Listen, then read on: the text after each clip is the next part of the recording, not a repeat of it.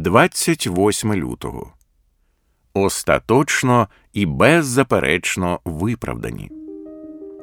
Хто буде звинувачувати Божих обранців? Бог – той, хто оправдує. Римлян 8:33.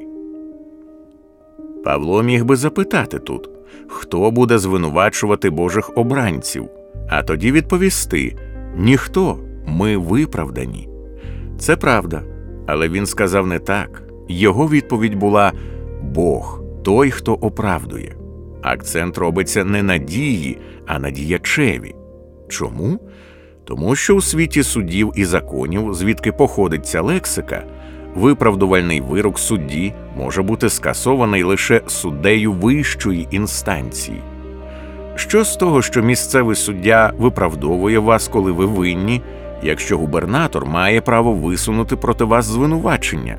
Що з того, навіть якщо губернатор виправдає вас, коли ви винні, якщо імператор може висунути проти вас звинувачення? Ось у чому сенс. Над Богом немає вищих суддів.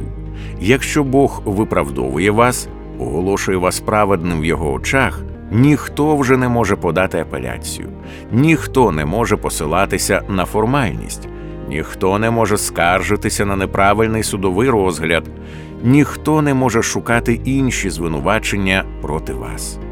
Божий вирок остаточний і беззаперечний.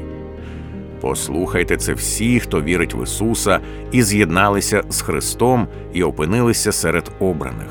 Бог – це той, хто вас виправдовує. Не людський суддя, не великий пророк, не архангел з неба, але Бог – творець світу і власник всього сущого, володар Всесвіту і кожної молекули і людини в ньому.